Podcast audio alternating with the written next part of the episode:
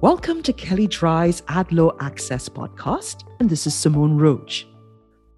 We previously reported on an emerging legislative and litigation trend relating to the pink tax, a gender based pricing phenomenon that allegedly results in higher prices for goods and services marketed towards women as compared to substantially similar alternatives marketed towards men. And as predicted, the last two years have shown an uptick in litigation which has been largely unsuccessful, and legislative action, some finalized and some pending. The litigation. Last year, we discussed an early blow to the pink tax theory of liability in Schuldt versus Conopco, doing business as Unilever et al. In Schuldt, the plaintiffs alleged that various personal care manufacturers and retailers violated the Missouri Merchandising Practices Act, MMPA, by charging more for deodorants marketed for women than allegedly similar deodorants marketed for men. The product lines at issue contained similar, but not identical, ingredients, came in different sizes, and were available in different scents 15 feminine scents in the line marketed for women, and 5 masculine scents in the line marketed for men. The Eastern District of Missouri dismissed the complaint, ruling that Missouri law does not compel identical products to be sold at the same price and that the plaintiff's remedy lies with legislation, not litigation. And the Eighth Circuit affirmed on the grounds that the plaintiff mistook gender based marketing for gender discrimination. In order to state a claim, the court ruled that the plaintiff would have to allege that the only difference between the products was the price and the intended target of the marketing. And so here, because the plaintiff conceded that the products were in fact different, thus dismissal was appropriate. In Lowe versus Walgreens Boot Alliance Inc. et al., the Northern District of California dismissed another pink tax putative class action, albeit on different grounds. In Lowe, the plaintiffs alleged that the price of Walgreens hair regrowth treatment for women, a generic alternative to Rogaine, was almost 1.5 times higher than the male marketed alternative. The plaintiff alleged the products had identical active ingredients, and that the only differences were the dosing instructions and the price tag. The court's justification for the dismissal was twofold. First, the court ruled that the plaintiff's state consumer protection claims were preempted because under the Federal Food, Drug, Cosmetic Act, FDCA, Walgreens generic product labels were required to exactly mirror the brand name label.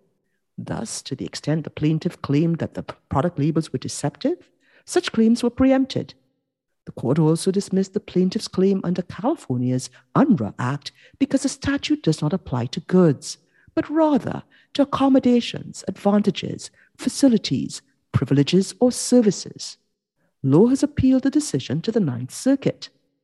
And while California's Unruh Act seems to be a dead end for product pricing discrimination claims, at least for now, courts have applied the Unruh Act to claims alleging gender based pricing discrimination in services. For example, in the Department of Fair Employment and Housing versus M&N Financing Corp et al., the plaintiff alleged that M&N Financing purchased retail installment contracts from used car dealerships and that the gender of the purchase of the car factored in to how much M&N would pay for the contract. The Court of Appeal found that this practice was a per se violation of the Unruh Act, warranting statutory damages even though the plaintiff had not demonstrated actual injury. State legislation. In September 2020, New York passed a law prohibiting individuals and entities, including retailers, suppliers, manufacturers, or distributors, from charging a different price for two substantially similar goods or services based on the gender for whom the goods or services are marketed. As in the litigation context, this concept of substantial similarity is the key.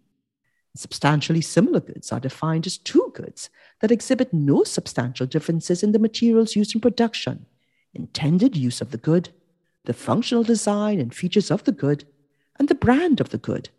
And substantially similar services are defined as two services that exhibit no substantial difference in the amount of time to provide the service, the difficulty in providing the service, and the cost in providing the service. An individual or entity charged with violating the law can avoid liability by proving that any price difference is based upon a number of gender neutral factors, including but not limited to the additional time or cost of manufacturing such goods or providing such services. And while the new law does not provide a private right of action to consumers, it permits the Attorney General to obtain an injunction against such prohibited sales, as well as restitution for consumers and civil penalties. New Jersey also recently proposed a bill that prohibits discriminatory pricing with respect to substantially similar services and consumer products. The definition of substantially similar is on its face almost identical to the one adopted under the New York law.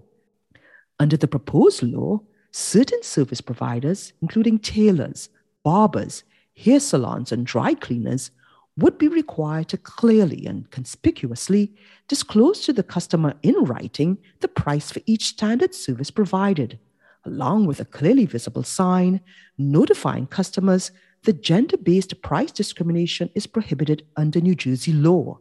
And this bill is currently under review by the Assembly Consumer Affairs Committee. A similar bill was introduced in Massachusetts, creating a 15 member working group on gender equity regarding the pricing of items marketed towards women in Massachusetts. And this group will report its findings and recommend any changes in current law by the end of 2022. And finally, federal legislation. In June 2021, California Congresswoman Jackie Speier reintroduced the Pink Tax Repeal Act, a bipartisan bill that seeks to end gender discrimination in the pricing of goods and services. This bill would prohibit the sale of substantially similar goods or services that are priced differently based on gender and allow the Federal Trade Commission to enforce violations and permit state attorneys general to take civil action on behalf of round consumers. And so currently, the bill is before the Subcommittee on Consumer Protection and Commerce. And if you'd like to have more information on what you've heard on this topic, please contact either Jacqueline Metzinger or Emily Clark, and you can find their contact details in the show notes. And also, please see our Advertising and Privacy Law Resource Center available at kelleydrye.com.